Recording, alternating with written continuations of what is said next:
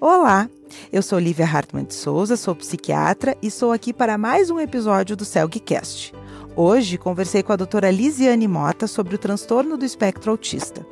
Falamos sobre a apresentação clínica do transtorno, sobre a importância de uma avaliação refinada do desenvolvimento para melhorar a sensibilidade do diagnóstico nesses casos e também sobre a capacidade da intervenção precoce mudar desfechos.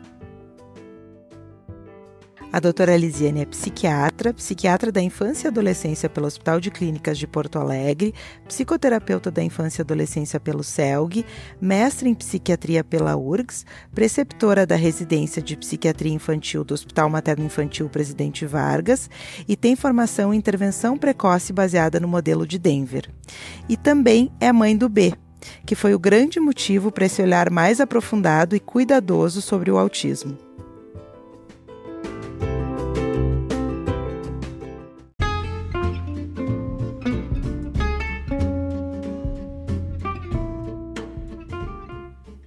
Lembro vocês de seguirem o Celgcast no Spotify e também os canais do Celg no Instagram e Facebook. Acesse nosso site celg.org.br para mais informações.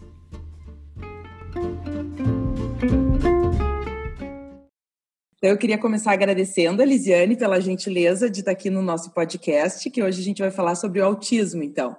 Tudo bem, Lisiane? Tudo bem. Vamos tentar falar um pouquinho aí, né? É, vamos lá. Então, eu queria começar te perguntando, assim, em relação ao desenvolvimento normal. Uh, o que, que a gente espera do desenvolvimento de uma criança típica, assim? E aí, depois, aos pouquinhos, a gente vai, então, introduzindo quais são os sinais que começam a ser suspeitos, né? Ou de alerta.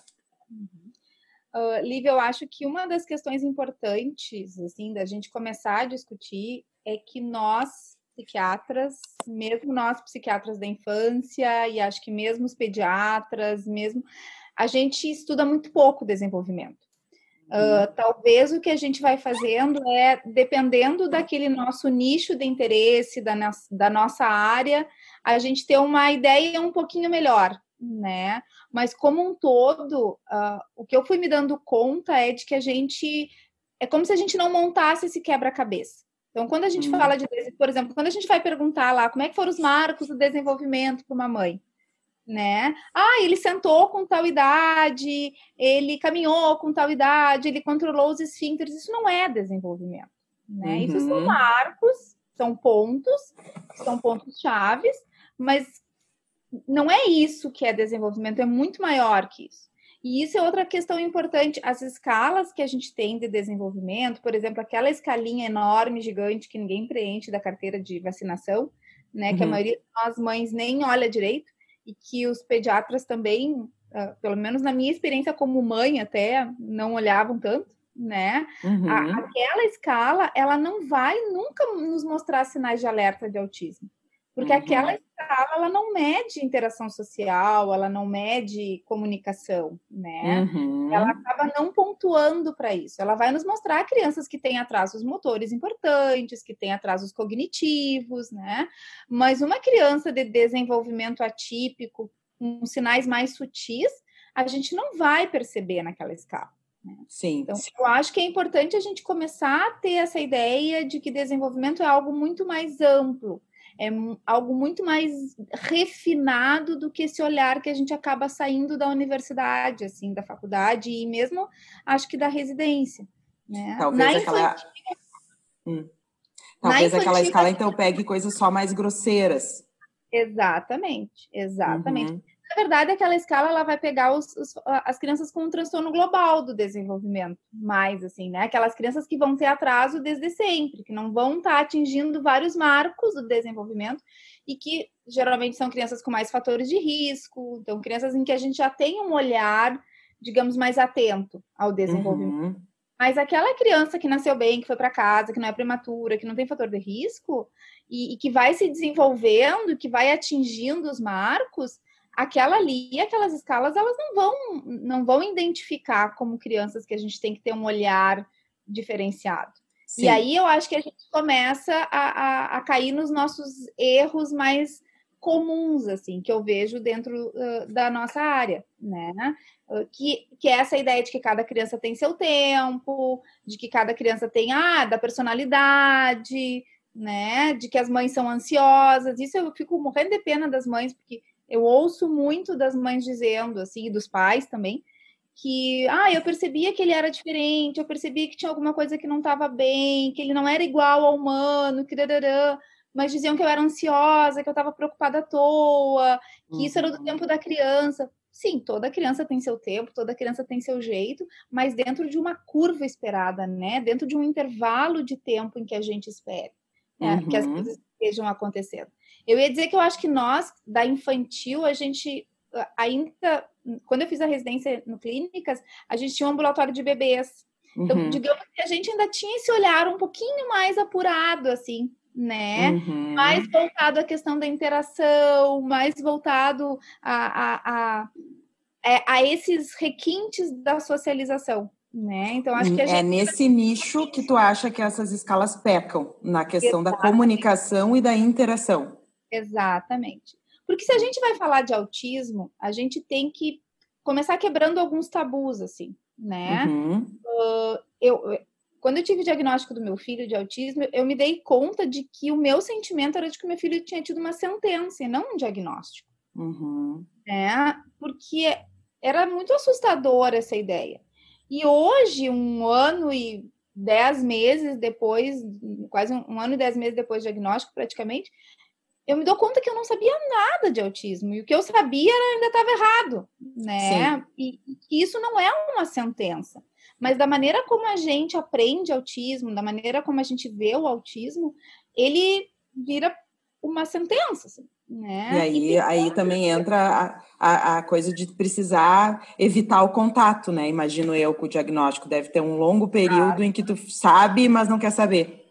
Exatamente. Eu ouço muito isso das mães hoje, assim, uh, muitas buscando e muitas sofrendo, achando que tem algo que não está bem, mas que não consegue ter coragem de ir buscar o diagnóstico, né? Esse período de negação é muito frequente e acho que é importante também, né? Ele uhum, não pode faz parte.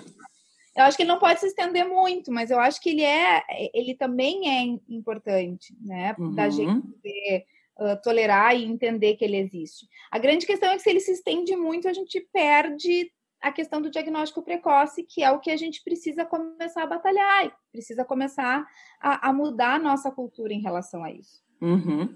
E pensando no autismo, daí, quais são os sinais de alerta nesse nicho de comunicação e interação social? O que, que o que, que, se nota? A primeira questão que eu acho que, a segunda agora, né? Uma coisa importante da gente também falar é que a gente tem que sair da dicotomia faz-não faz. Uhum. Né? Uh, eu brinco assim: aquela criança que chega sem falar, na pontinha do pé, fazendo flapping, o meu porteiro faz diagnóstico, né? O porteiro do consultório uhum. faz diagnóstico e manda aqui para a sala, né? Uhum. Essa não é, esse não é o diagnóstico difícil de fazer, mas a gente tem que começar a pensar não em se faz ou se não faz, não nessa dicotomia, mas como faz, com que uhum. frequência faz e principalmente qual é a qualidade. Então, ah, uhum. ah, ele ah, não, mas ele, ele procura os amiguinhos, ele, ele, ele quer brincar com as outras crianças, tá? Mas como é que é essa procura? Né? Uhum. Ele procura dentro de um, de um, jeito bacana ou ele chega empurrando, ele chega tomando brinquedo, ele chega. O autismo ele é uma falha do cérebro social. Né? Uhum. É, essas crianças, ela, eu brinco que elas vêm sem aquele programa bom de, de fábrica instalado, aquele da socialização, né? o original. Uhum. Né? O uhum. programa original de interação social, de comunicação, não vem instalado. Né? Uhum. Então, a, gente depois pode instalar vários programas para ajudar nessa, nessa dificuldade, mas o cerne do autismo é um menor interesse na comunicação e na orientação social. Uhum. Né? Esse é o critério A de autismo. Uhum. Diagnóstico hoje, quando a gente fala de transtorno do espectro autista. Então, uhum. vão ser crianças que elas vão olhar no olho, mas elas vão olhar menos. Uhum elas vão fazer esse contato, mas não com a mesma frequência de uma criança típica, ou elas vão fazer esse contato quando esse contato for muito interessante para elas. né? Uhum. Elas vão buscar, mas elas vão buscar muitas vezes quando elas precisam buscar ah, uma ajuda, Sim. né? Uh, então, é, é, um refinamento desse olhar. A gente começa a olhar muito mais para qualidade e quantidade do que para o se faz ou se não faz. Hoje Porque até sabe... pode fazer, mas fazer pouco ou fazer com uma qualidade uh, prejudicada, vamos dizer assim. Exatamente, né? Uhum. A, a, gente fala em trajetórias e tem depois quando a gente vai vendo eles maiorzinhos, a gente vai vendo aquela criança que é muito evitativa, né, e que efetivamente evita todos os contatos, aquela que tem dificuldade na iniciação da interação, mas uma vez a interação iniciada, ela vai, e naquela que inicia de maneira inadequada. Então, são as trajetórias principais, assim, quando a gente vai vendo depois eles crescendo ao longo do desenvolvimento. Inadequado vai... como, por exemplo? Chega falando de um assunto que não tem nada a ver, fora de um contexto, né? Uhum. Então, aquela criança que, por exemplo, tem um hiperfoco em alguma coisa e só fala daquilo, começa a interação falando de algo que não faz nenhum sentido para as outras crianças, que não está dentro do repertório deles, né, dos uhum. pares. Uhum. Então, ou às vezes se está numa pracinha, chega empurrando, chega de um jeito é, tentando chamar a atenção do, do, do, par, mas de um jeito não adequado, né? Uhum. Ah, ele empurra para cham chamar para brincar né? Mas não, isso não, não rola, não cola com as outras crianças. Né? Uhum. Então, é esse refinamento que a gente tem que começar a ter. Quando uhum. a gente vai vendo desde bebezinhos, né? A gente sabe que a gente tem sinais de alerta e, e, e sintomas, sinais que a gente pode identificar desde, desde bebês de seis meses, oito meses, né? Tanto que a Academia Americana de Pediatria lançou no início desse ano um guideline super bacana, assim, que eu super indico que todo mundo uh, leia, em que eles falam isso, que a gente não precisa ter diagnóstico. Quando a gente tem uh, atraso, a gente tem que começar a intervir. Né? Uhum. A resposta é muito maior quando a gente intervém, e, e eu tenho acompanhado alguns grupos que estão estudando bebês e trabalhando com bebês de risco, e é muito sensacional o quanto a, a resposta desses bebês é muito rápida. Uhum. Quando a uhum. gente começa alguma intervenção um pouquinho mais estruturada, né? Quando a gente ensina aos pais como estimular de uma melhor maneira esses bebês. Então, aqueles bebês que não buscam tanto o conforto, que não buscam, não fazem, não estendem os bracinhos, né? Não vão, com, não gostam de ir em colo de outras pessoas, alguns que não gostam nem de colo mesmo, que gostam de ficar no cantinho deles, que não seguem um chocalho, por exemplo, que tem dificuldade em trocas de brincadeiras, né? Então, uhum. que não respondem ao nome, que não fazem triangulação de olhar. Então, que não compartilham o seu interesse com os cuidadores. Então, a gente está falando de, de, de, sinais que são observáveis e nós temos uhum. algumas escalas que já medem isso, né? Que já ajudam a gente a, a, poder identificar essas crianças de maior risco e que são escalas que podem ser aplicadas em bebês a partir de seis meses. Né? Uhum. Né? À medida que as crianças vão crescendo, a maneira como esses sintomas vão se apresentando vai sendo diferente. Uhum. Principalmente aquelas crianças que não têm atraso de linguagem, né? Não vão ter atraso de fala, porque alguns uhum. vão falar super cedo, né? Eu brinco assim, Sim. assim que a autista fala, fala na ONU, inclusive, dá discurso, né? Uhum. Fala é diferente de comunicação. O uhum. autismo não é um transtorno de fala, ele é um transtorno de comunicação.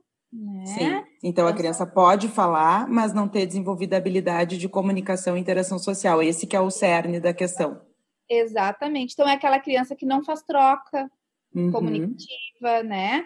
Que ela fala, mas ela fala daquilo que é do interesse dela. A partir do momento que o cuidador, ou um amiguinho, ou qualquer pessoa começa a falar de algo que não é do interesse dela, aquilo não é interessante. E aí ela né? ignora ela ignora, ela sai de perto, ela não valida, não continua, né? Então, são aquelas crianças que têm dificuldade de entender assim que eu falo, tu escuta, tu fala e eu escuto, né? Então elas não elas não elas não entendem a troca comunicativa, não uhum. entendem o processo de comunicar. Uhum. Então, elas estão tendo esta dificuldade também. Fala é diferente, a gente começa, a, a comunicação ela começa pelo olhar, uhum. né? É o primeiro ato comunicativo, é essa busca, a gente busca o olhar para falar. A uhum. gente, né? Então, a gente, toda a, a comunicação não verbal, o apontar, o compartilhar o interesse, né? Tudo isso já é comunicação. E uhum. tudo isso a gente já pode ir vendo prejuízo bem desde pequenininho. Uhum. E até que idade se considera um diagnóstico precoce, que daí a intervenção precoce funcionaria melhor?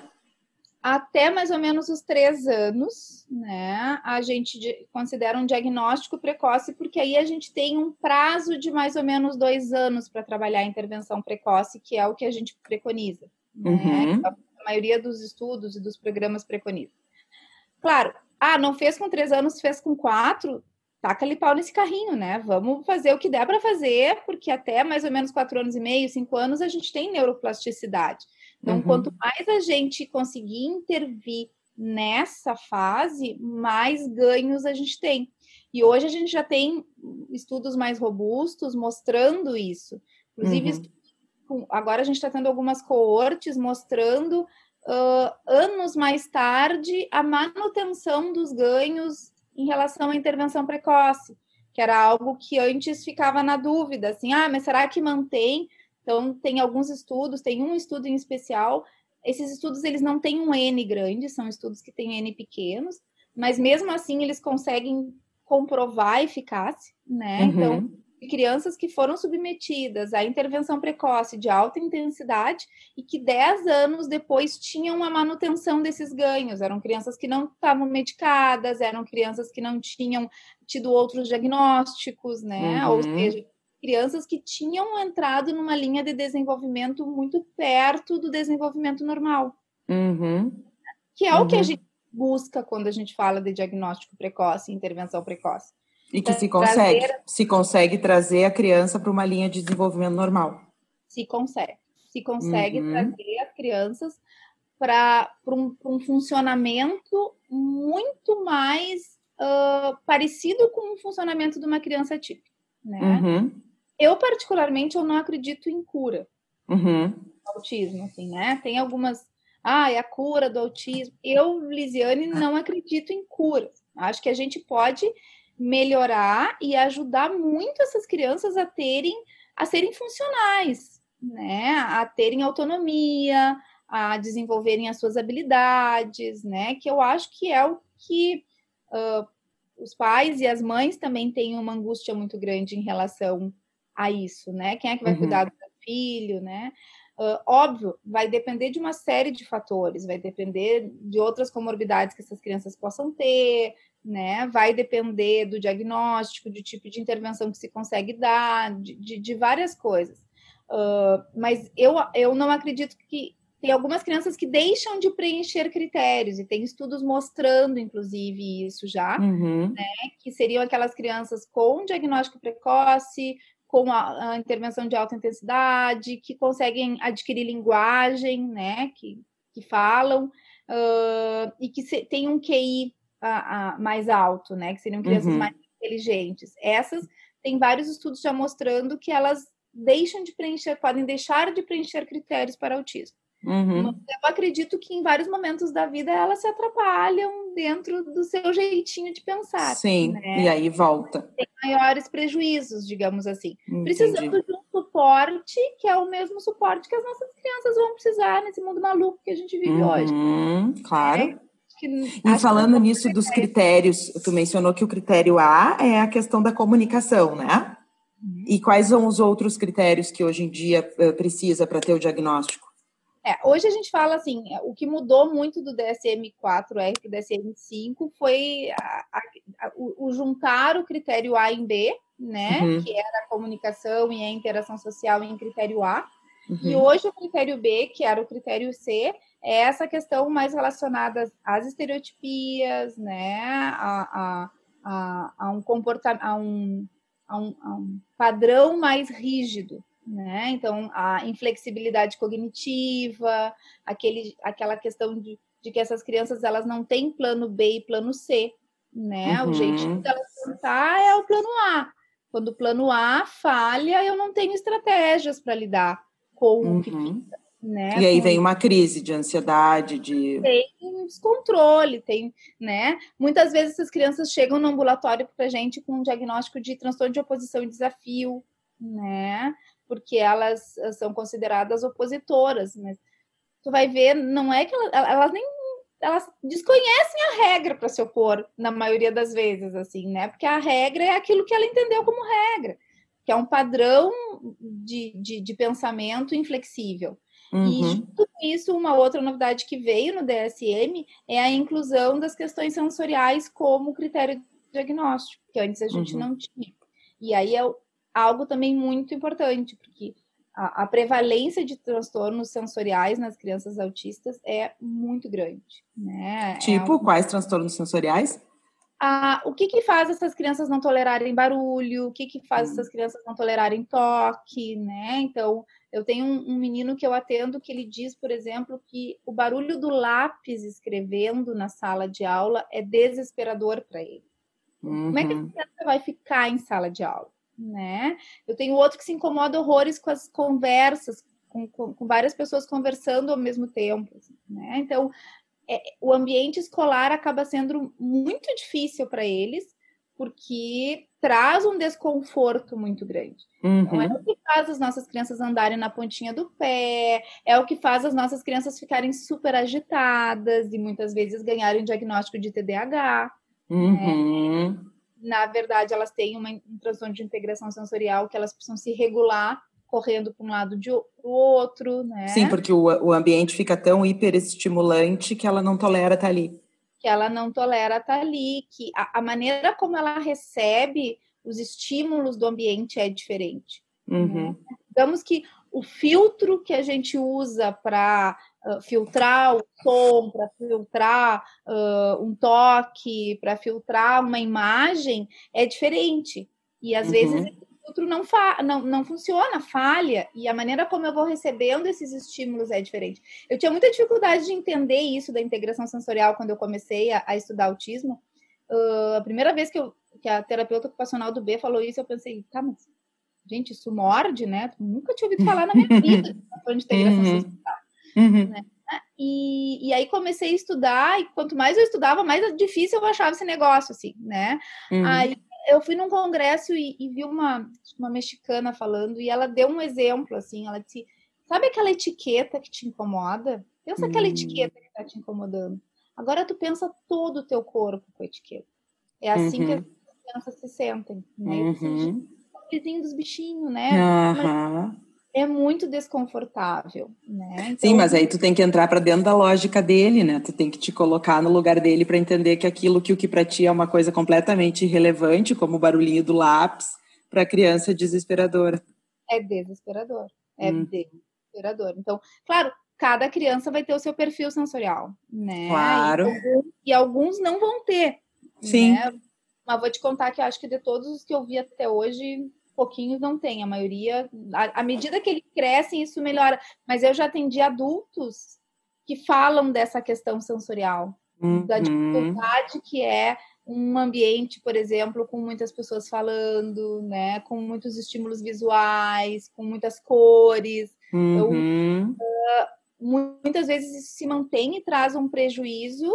Eles aprendem a lidar com uhum. esses sintoma, vão achando estratégias para lidar com isso, mas traz um mal-estar e uma, uma, angústia muito grande, né, claro. em vários momentos. E como que foi a trajetória com o B? Como é que tu começou a notar? Quais foram os sinais que te chamavam a atenção? O B tem um, tem um autismo de regressão, né? Uhum. Que é uhum. um terço dos casos. O que, que isso quer dizer? O B ele cumpriu os marcos do desenvolvimento, né? Uhum. Uh, hoje, olhando alguns vídeos dele de pequeno, assim, hoje, com que eu sei hoje, talvez tivessem algumas coisas que eram muito sutis de qualidade de interação, principalmente com os de fora, né, com aqueles que não eram do núcleo familiar. Mas o B abanava, o B fazia imitação, que é outra coisa importante, né? As crianças do espectro, elas fazem menos imitação e isso uhum. é o que uhum. acaba trazendo muito do atraso do desenvolvimento depois. Uh, e aí, com um ano e meio, um ano e é, mais ou menos um ano e meio, a gente começou a perceber que ele estava diferente, né? Uh, o B fez um ano e meio em julho, acho que lá por outubro, assim, a gente disse, ah, tem alguma coisa que não está legal, né? Uh, mas uma coisa que para nós aparecia muito era uma agitação, porque o B tem um transtorno de integração sensorial, então ele, ele começou a ficar muito agitado. Uhum. Como a gente tem uma história familiar de TDAH, enfim, sabe, meu filhinho hiperativo, né? A gente ficou muito nessa, assim. Uh, aí vem todos os mitos que a gente começa a quebrar. Ele sempre foi uma criança super afetiva, na minha cabeça, assim, né? Tipo, e isso é uma coisa, ah, mas ele é afetivo, ele é super carinhoso, né? Ah, então, hoje, às vezes, eu ouço, ah, mas ele é super inteligente. Eu digo, gente, ele só é autista, ele não tem deficiência intelectual, né? Uhum. Uma coisa é uma coisa, outra coisa é outra coisa, né? Então, uh, quando foi ali para o início, mais para o final do ano, o primo, que tem um ano de diferença, a gente começou a perceber realmente essas dificuldades, essas diferenças, mas eu estava usando ainda o meu direito de negação, assim, uhum. usei por algum tempo, né? Uhum. A gente começou a achar que talvez fosse uma questão de falta de estímulo, porque era um período em que a gente estava trabalhando muito nesse, né, final de ano, sempre um período em que a gente trabalha muito, e ele não estava na escola, então, ah, vamos colocar na escola, vamos ver, né? Mas aí uh, tivemos um toque da Dinda que disse, ah, precisamos conversar, né? Uhum. Aí a minha negação depois disso durou umas duas horas, eu acho, assim. Uhum. Né? E cheguei em casa, saiu a mãe, tentou a profissional e eu uhum. pensei, oh, oh né? Uhum. Liguei para para para neuro, que é minha amigona, e disse, olha só, né? Acho que o B tá no espectro. Uhum. Ah, mas que tóxico que tu tomou, o que que tu bebeu, né? Senão, acho que ele tá fazendo flapping, ele tá fazendo uns movimentos aqui com a mão que eu acho que pode ser flapping, né? Uhum. Então, aí a partir daí, no outro dia a gente estava lá, ela viu o B, e a gente ficou naquela e e aí a gente foi fazendo o diagnóstico e foi se dando conta, assim, né? E ele, de fato, perdeu habilidades que ele tinha adquirido. Perdeu habilidades.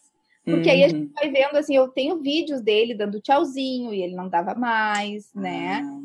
Eu tenho vídeo deles, dele falando palavrinhas, fazendo imitação, dançando com a Mana, que ele já não fazia mais, né? E teve uma fala da Mana nesse meio tempo, assim, também. Um dia a Mana chegou e disse, mãe, eu acho que o B não gosta de mim.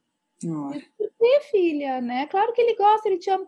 Não, mãe, porque às vezes eu quero abraçar ele, eu quero beijar ele, eu chamo ele para brincar comigo e ele não vem vai, aquilo bateu, assim, né? Do tipo, oh, oh. Né? Que sensibilidade, então, né? Muita. Hoje ela reclama, eu digo, tu não reclama, porque tu reclamava que ele, né? Agora ele vive atrás dela, fala. Aprendeu. E aí eu não reclama, porque tu reclamava que ele não te dá, que ele não te amava, agora ele te ama desesperadamente. né? Mas aí, assim, uh, aí eu acho que vem uma coisa do estilo de cada um, né, Lívia? Assim, eu digo assim, né? Essa semana eu estava com pais aqui no consultório de um bebê de um, um, ano e nove meses. Um fofo, crespo, um gostoso, assim, coisa mais mimosa. E, a mãe, assim, ah, não, porque eu não vou mais chorar. Eu disse para ela, vai sim, vai, chora, né? Chora, pode chorar, chora à vontade, mas assim, enquanto tu chora, a gente vai fazendo as coisas. O que não claro. dá é para parar para chorar, né? Uhum. Uh, e, e, então, assim, a gente brinca que a gente chorou um final de semana, na segunda-feira eu pensei, tá, e agora? Né? Uhum. Que fazer para ajudar essa criança? Porque eu realmente não sabia.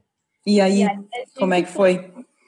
Aí a, a fono do B, que já era minha amiga também, a gente já tinha tido alguns casos, me apresentou um livro branco das famílias sobre o modelo Denver e me contou que o, o Tiago Lopes estava vindo, tinha montado o Instituto Farol em Florianópolis e estava fazendo formação eu cheguei em casa, fiz um PubMed, baixei todos os artigos do tal do modelo, li tudo e pensei, hum, isso acho que dá para a gente fazer, né? uhum. né? Entrei no site, descobri que ia ter uma palestra aqui em Porto Alegre com ele um mês depois, um mês e pouco depois. Fui na palestra, no intervalo, para ele, olha só, preciso fazer essa formação aí. E, né, e ele me olhou e disse, mas tu não é psiquiatra? Eu digo, sou. Não, mas é que assim, tem que ir para o chão com as crianças. Sai daí, né? Uhum. Vamos para o chão com as crianças, tem que ir, vamos fazer. E aí a gente, mas aí a gente começou a intervir com o B como uma profissional que já tinha feito a formação, né? Que tinha já estava começando a trabalhar aqui. E aí eu fui, eu fiz a formação. E, e, aí a gente começou a estudar, enfim, aí a gente descobriu que o B tinha uma praxia de fala, né? Então, uh, tivemos vários percalços nesse meio do caminho, assim.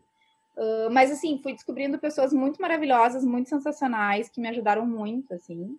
E fui descobrindo um universo muito encantador, sabe? Uhum. Uma coisa muito, muito bacana, assim da gente ver o resultado que a gente tem nessas crianças, né? E, e, ver no meu filho e ver hoje nas crianças que eu acompanho, assim, o quanto eles podem se desenvolver, o, enquanto a questão uhum. do diagnóstico e da intervenção precoce muda a trajetória do que é o, da doença mesmo. Uhum, assim, né? uhum. E, como que, e o que, que é o modelo Denver, para quem não sabe? É um modelo baseado no, no ABA, né? O ABA é a grande ciência do comportamento, né? Então a gente tem alguns modelos com bastante validade científica. O ABA é o mais antigo, é a grande ciência que, que, que acaba norteando vários modelos, né? Então a gente tem uh, o modelo TIT, que é mais voltado ao aprendizado, a gente tem o Denver, a gente tem uh, o, o, agora está vindo um outro modelo que é o Jasper, que também tem algumas questões do ABA. Né? Então, a gente tem vários modelos que, que vão preconizando coisas diferentes, esferas diferentes do desenvolvimento. Uh, o Denver ele é o que a gente chama de um modelo naturalista, que ele traz uma ideia do aprendizado através da brincadeira. Então, se trabalha com a motivação da criança, com aquilo que a criança gosta, uhum. né? Então, o Tiago brinca assim que a gente engana a criança, a gente vira brother, Uhum. Né? A gente vira brother, a gente começa a dar uma demanda, assim, né? Então a gente trabalha com a motivação, aumentando a motivação. Quando eles estão muito afim da brincadeira, a gente dá uma demanda para que a criança uh, cumpra aquela demanda, a gente garante que a, que a criança cumpra aquela demanda e a gente vai dando a elas oportunidades de aprendizado. Então, uhum. Quando diagnóstico do B, ele tinha 12 meses de atraso do desenvolvimento pela escala do modelo. Uhum. Assim, daí se aplica uma escala do próprio modelo para ver em que ponto que a criança está. Exatamente. Existe uma escala de desenvolvimento que a gente aplica, né? Que vai ver várias áreas do desenvolvimento, e, e aí a gente mede qual é o atraso, a gente consegue ver qual é o atraso que a gente tem, quais são as áreas que tem maior atraso. Então, uh, e aí a gente faz um plano terapêutico que começa uma intervenção dentro daquele plano, daquelas áreas que a criança tem mais atraso. Uhum. Uh, esse é um modelo de alta intensidade, então se preconiza no mínimo 15 horas semanais de intervenção. Uhum. Né? Então, precisa ter uma AT treinada, que vai implementar essas horas, né? Que vai fazer, colocar o plano de execução. Então, Quem uh, conduz aí hoje... a intervenção é fono? Uh... É um profissional que tem a formação dentro do modelo. Sim. Que aí tu tem uma supervisão semanal. Todas as hum. sessões são filmadas. Todas as sessões são filmadas, os pais participam da supervisão, é fundamental, os pais são são o cerne junto, tem que estar, tá, tem, eles têm que estar tá junto dentro do modelo, porque tem muitas questões do dia a dia também que a gente precisa estar tá intervindo. Uh, é, é, eu brinco assim, que é uma RDE, um regime de dedicação exclusiva. Uhum. Né? Mas é muito bacana porque acho que uma das grandes angústias do diagnóstico é assim, como é que meu filho vai me olhar? Como é que eu vou fazer para ele interagir comigo, sabe? Como é que eu uhum. vou como é que eu vou fazer para brincar com o meu filho, né? E, e, o modelo ele me trouxe isso, assim, eu, eu brinco que, que, que, o Denver ele me trouxe para uma zona de conforto de saber como brincar com meu filho, de como estimular ele, de como interagir com ele, uhum. né? Então, e isso é uma coisa que a gente consegue ajudar muito os pais, né, a, a, a, acharem essa zona de conforto de novo com os seus filhos atípicos. Assim. Sim. E é muito bacana, é muito recompensador quando a gente vai vendo isso dentro da Sim, porque daí o pai pode, o pai e a mãe podem usar o próprio modelo, a forma da, da, de como é a intervenção na interação com a criança.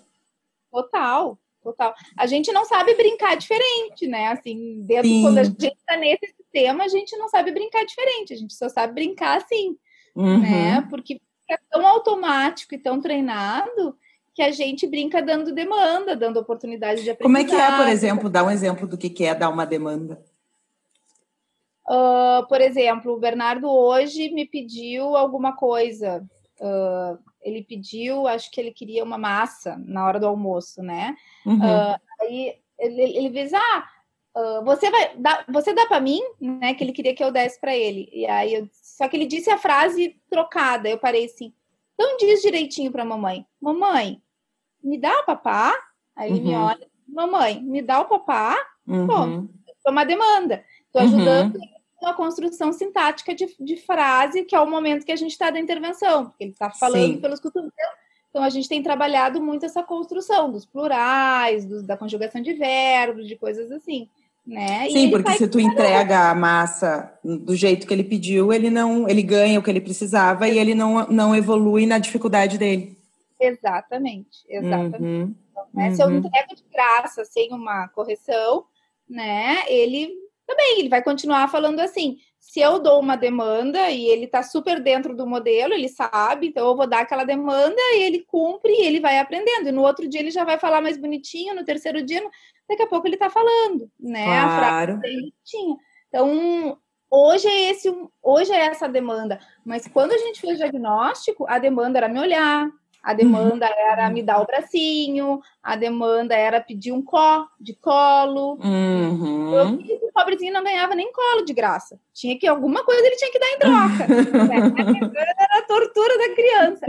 Mas assim, era um jeito de estimular ele, era um jeito dentro da nossa troca, dentro do claro. dia a dia, dentro dessa ideia de um modelo que é naturalista. Né? Uhum, né? Então, uhum. ah, eu sabia que ele queria água, mas eu pegava lá a água e a banana e dizia para ele qual você quer, para que ele uhum. apontasse, uhum. né? Então, coisa assim, super do dia a dia. Então, pegava uma fruta que eu tenho certeza que ele não gosta e pegava uma banana e dizia qual você quer, né? E dava uma uhum. oportunidade de aprendizado. Então, tudo isso são coisas do dia a dia que a gente vai trabalhando e que a gente aumenta muito a oportunidade de aprendizado e que claro. eles respondem assim. Isso é mais uhum.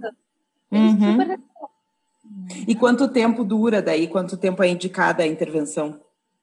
Ah, o modelo, o desenho do modelo fala em dois anos. Uhum. Né?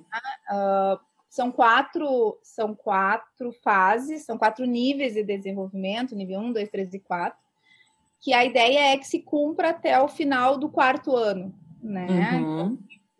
né? Uh, baseado no desenvolvimento normal, digamos assim. Uhum. O que, que, que a gente espera? Mas já tem estudos mostrando que tem benefício do modelo até seis anos. Né? Uhum. Né? Tem se estendido, algumas crianças têm se estendido. O que acontece é que a gente acaba fazendo uma transição nesse final do modelo, assim, daquilo que ficam de dificuldades para outros uh, suportes, para outros modelos, tem, tem muitos programas estruturados, por exemplo, de treinamento de habilidades sociais, né, para os pequenos, de, que a gente pode ir vendo o que, que o que, que sobrou, né, uhum. o que, que uhum. fica. E aí vai depender, obviamente, de cada criança. Né? Uhum. Né? Vai depender. Tem crianças que têm transtornos motores super importantes, né? Tem crianças que têm transtornos uh, de, de motor de fala, por exemplo, apraxias de fala muito importante, que também vão ter mais dificuldade. Então, muitas vezes a gente acaba implementando uma comunicação alternativa para ajudar uhum. nessa fase, né? Então, uh, eu, eu, quando a gente fala em espectro, a gente fala de sintomas muito diferentes, apresentações clínicas muito diferentes. Então, se a gente uhum. colocar 100 crianças autistas numa sala, a gente vai ter 100 descrições diferentes. Uhum. E a uhum. ideia é que a intervenção ela precisa ser desenhada para aquela criança. Moldada para a dificuldade da criança. Exatamente. E vai até enquanto a criança tiver dificuldade, pode se ir intervindo de acordo com a dificuldade. Exatamente. Uhum. Por exemplo, o B agora ele está numa fase em que ele tá, praticamente fechou a maioria do, do, do, do checklist do Denver Uh, mas como o B tem um padrão muito, tinha um padrão muito rígido, hoje está muito melhor, mas a questão da inflexibilidade cognitiva era algo importante. Uhum. Uh, a gente tem muita, está trabalhando muito com ele a questão do jogo simbólico, que para uhum. ele é uhum. muito difícil. Né? Uhum. Né? Então a Mana e agora eu tava lá em casa, lá a mana disse pra ele, vou roubar teu nariz. Aí pega o nariz dele e sai correndo, assim. E ele, devolve, devolve, devolve meu nariz, por favor. Né? Tipo, a gente vê, é de brincadeira, ninguém tira o nariz. Olha, tira o nariz da mamãe pra você ver. E ele fica, devolve meu nariz, cola meu né? A mana rouba a orelha, então... Até ela entra na história. ela tá irmotípica, então, ela, assim, ela tá é irmotípica, né? Que nem eu Ela quase, ela tira ele do centro total. Mas para ele é algo muito difícil mesmo, né? A questão do jogo. Então, esses dias eu cheguei em casa e ele estava vestido de Homem-Aranha, né? Na intervenção. E aí ele saiu e ele estava, ele tava, eu tinha visto o vídeo, ele estava brincando de Homem-Aranha mesmo, assim, super legal com a AT. Aí ele saiu do quarto, ele veio e eu digo, filho, você é o Homem-Aranha. Não, eu sou o Bernardo.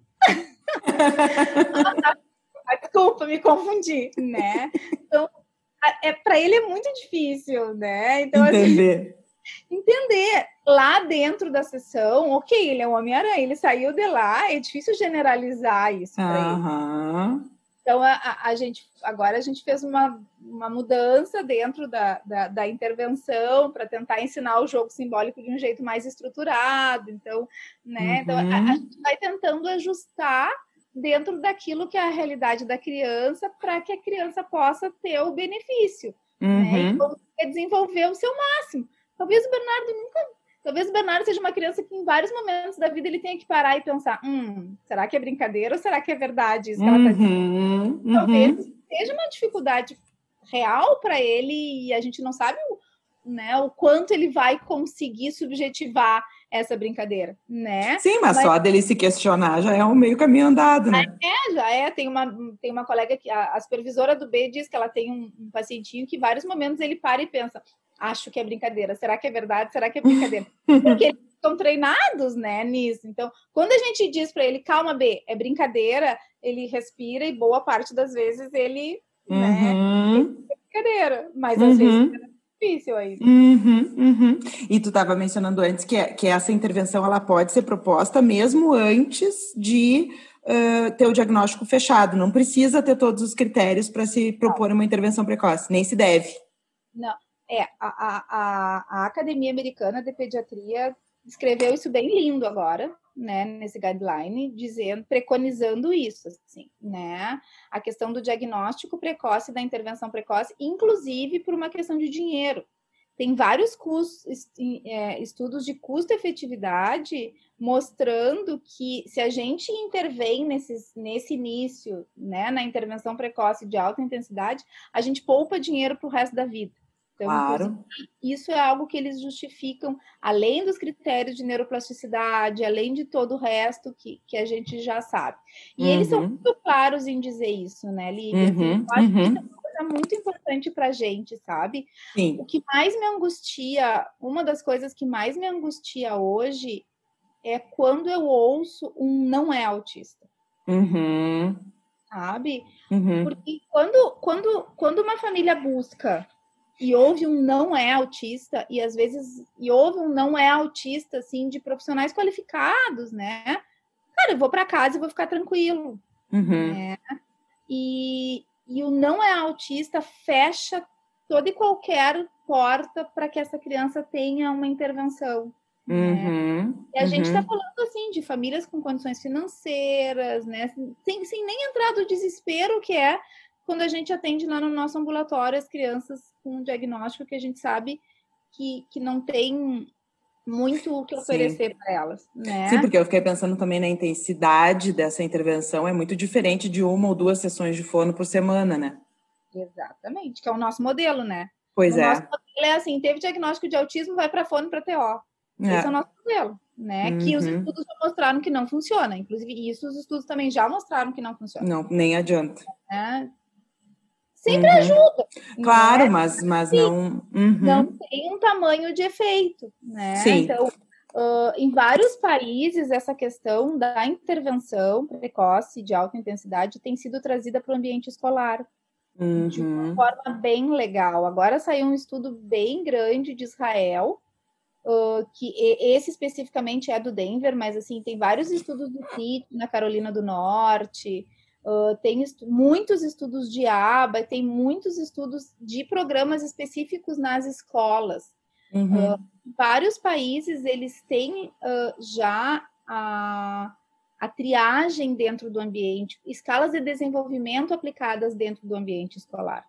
Sim. Porque se a gente pensar, por exemplo, num médico, né? Vamos ver o pediatra lá que vai ver a criança numa consulta talvez realmente muitas coisas passem, não né? Pega. Se a família uhum. não trouxer, não pega. É Sim, que tem muitas outras demandas numa consulta, né? Às vezes. Exatamente. É, uhum. é completamente diferente de uma professora que está tá ali o tempo todo. Que tá ali, e que ainda tem os pares para comparar. Uhum. Né? Porque os uhum. pais, às vezes, assim, ah, é o primeiro filho, né? E aí, como tem uma questão genética, muitas vezes também assim a avó diz: Ah, mas tu era igual, tu também demorou para falar. Uhum. Tu também era assim, né? E, e, e, é bem comum fazer diagnóstico da criança e o pai ficar me olhando assim, do tipo, né? E eu, né? Uhum. A gente e aí sabe, uma tem questão uma questão genética uhum, que aí tu vê no pai. Né? Olha, tem, eu tenho várias crianças que os pais depois dizem, tá, e eu agora, né? Eu digo, agora é minha vez. Eu sou psiquiatra de pequeno, mas né, eu brinco com eles, né? Eu digo, não, tu é outro momento, depois, depois a gente cuida de ti. Mas é bem comum. Claro, isso. o pai se identificar, então o pai se identificar e se ver no diagnóstico. Ou a esposa, às vezes, olhar assim também e dizer: hum, agora eu tô entendendo algumas coisas, né, uhum. Do nosso relacionamento. Então, uh, a, a, questão genética é, é importante e muitas vezes os pais fazem. Eu, eu acho que a grande angústia hoje, quando a gente fala de autismo, é o não. Sim. Né? Porque o sim, não, porque o sim, talvez, ele abre a porta para fazer uma intervenção que pode ser Exatamente. definidora. Exatamente. Então, eu digo assim, a gente não precisa dar o diagnóstico, uhum. né? A gente pode falar de atraso do desenvolvimento, a gente pode falar de, de marcos, de, de, de, de, de algumas coisas que as crianças deveriam estar fazendo naquela fase e não estão fazendo, claro. né? De refinar. Eu sempre digo para os pais, assim, né? Que eu acho que a gente, como pai, como mãe, o que a gente mais quer é daqui a uns anos olhar para trás e saber que a gente fez tudo pelos nossos filhos. Uhum. Né? Da maneira de cada um deles, com a necessidade de cada um deles, né? Uns precisando mais, outros precisando menos, mas acho que o nosso papel como pais é esse desejo, assim, né? Uhum. Então, se o meu filho tem uma característica, tem uma dificuldade que eu posso ajudá-lo a, se, a desenvolver, por que não? Uhum. Uhum. Né? Claro. É, a gente não precisa enfiar um diagnóstico goela abaixo de ninguém. É? Questão, né? A gente pode falar aí sim em atrasos, em dificuldades, em uma qualidade não tão legal, né? Em refinar algumas coisas e, e aí propor algumas intervenções, né? Às uhum. vezes nem precisa tanta intensidade, mas da gente poder ajudar essas famílias. E muitos dos pais já vêm com eles com checklist preenchido já. Uhum.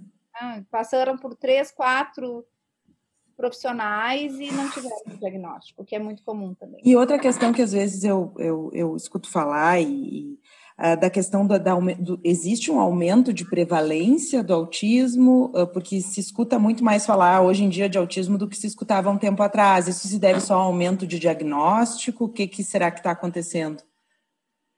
Uh, não, não se conseguiu comprovar nenhuma causa efetiva para um aumento de prevalência, né?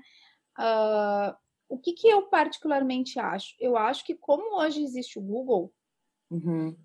existem pais procurando mais. Uhum. Né?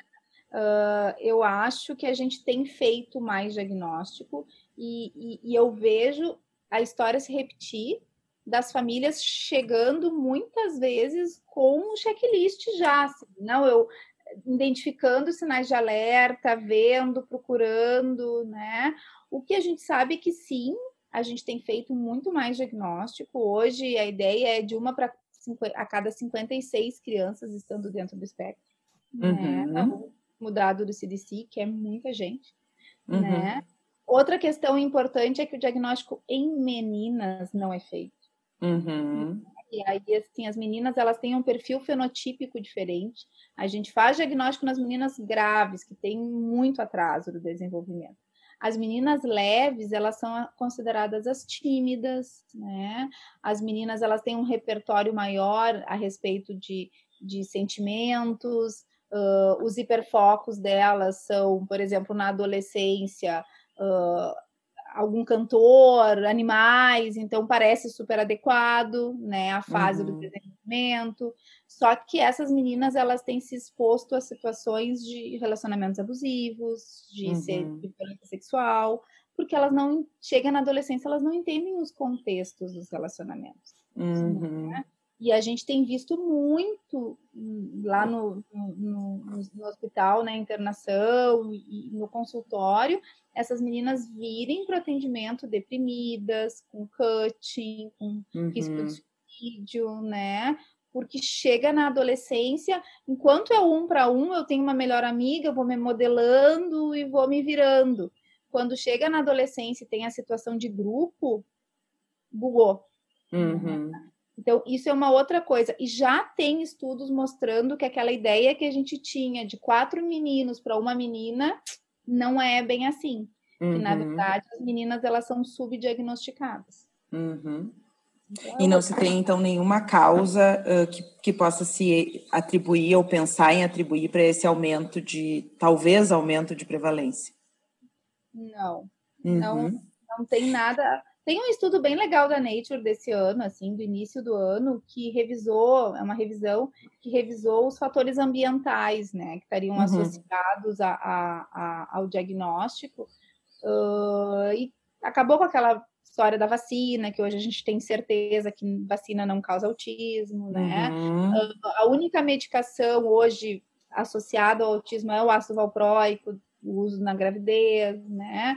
Uh, acabou com alguns mitos, assim, mas eles, uhum. eles, não trazem, a gente ainda não conseguiu achar um fator que, que possa passa. estar influenciando esse aumento do diagnóstico. Né? E a questão do uso das telas, que esses tempos eu vi um editorial uh, que sugeria, né? Não, não tinha nada, não se tem nada ainda.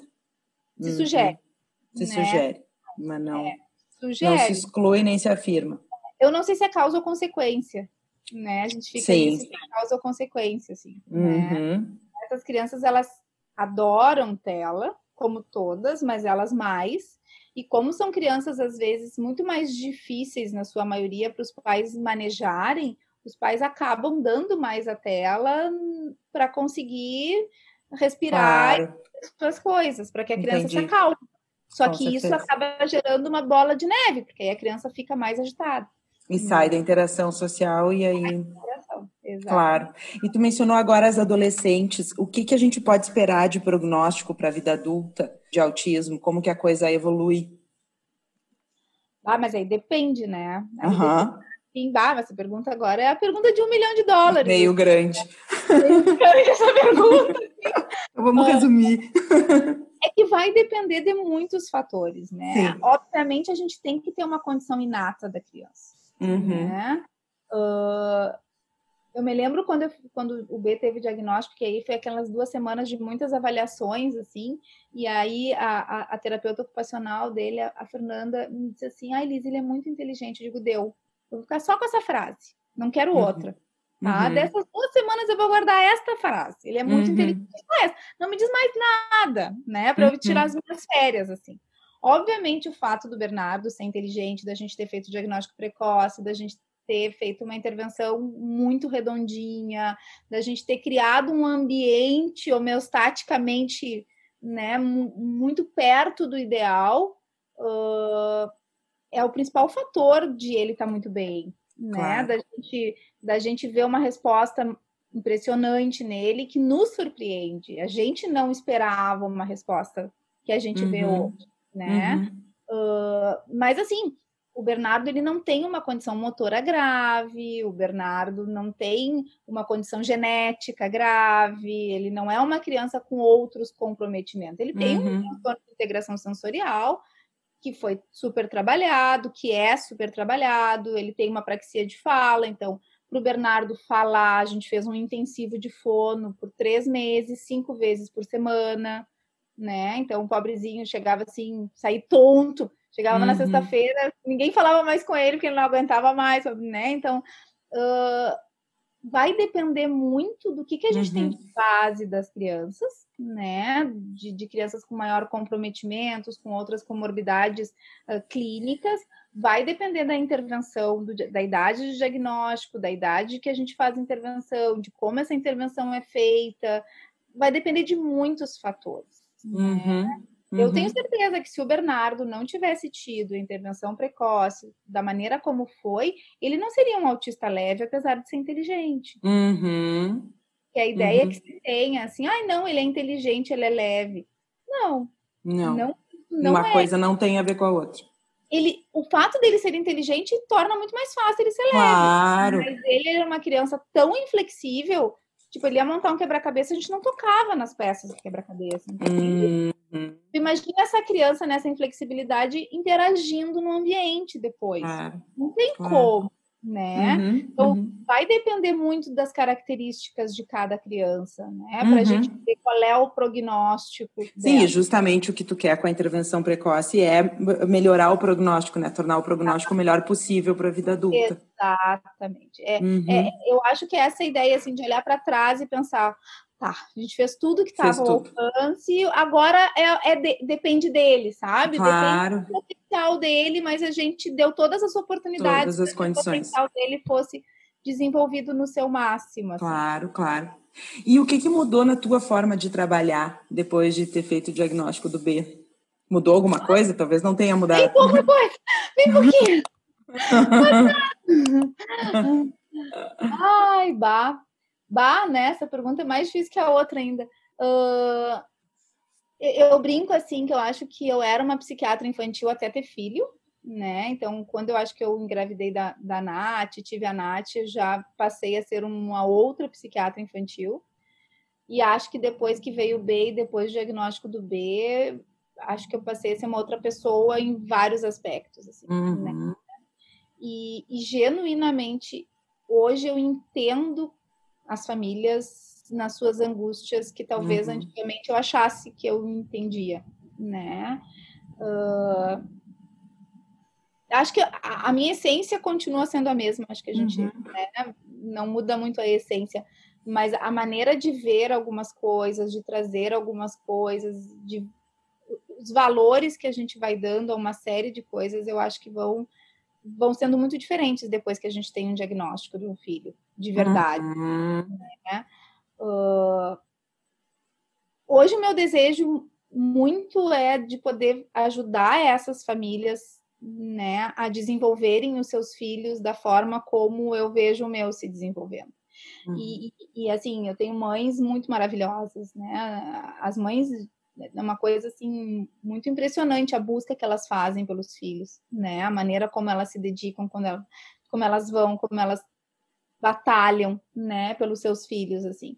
E, e, e o meu maior desejo hoje é poder ajudar essas mães a, a, a desenvolverem os seus filhos e poder ajudar os meus colegas a terem uma percepção um pouquinho diferente do que, que é de fato o autismo e, e de tudo que a gente pode fazer, né? Tudo que a gente pode, de tudo que está ao nosso alcance, né, uhum. para as crianças. Assim. Uhum. Muito legal.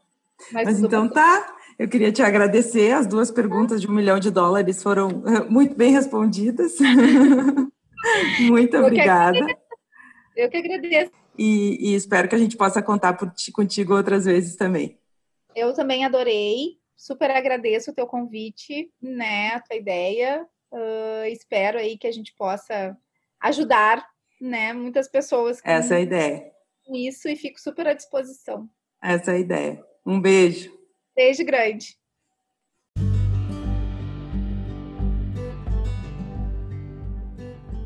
O Celgcast é uma produção minha, do Daniel Spritzer, do Marco Sima e da Mariana Bratz. Eu lembro a vocês da campanha Saúde com Virtude do Celg que é uma forma de promover o engajamento social nesse momento tão delicado que vivemos. Lembrando também que sugestões e críticas são bem-vindas e podem ser enviadas para o e-mail celgcast.celg.org.br. Espero vocês no próximo episódio. Até lá!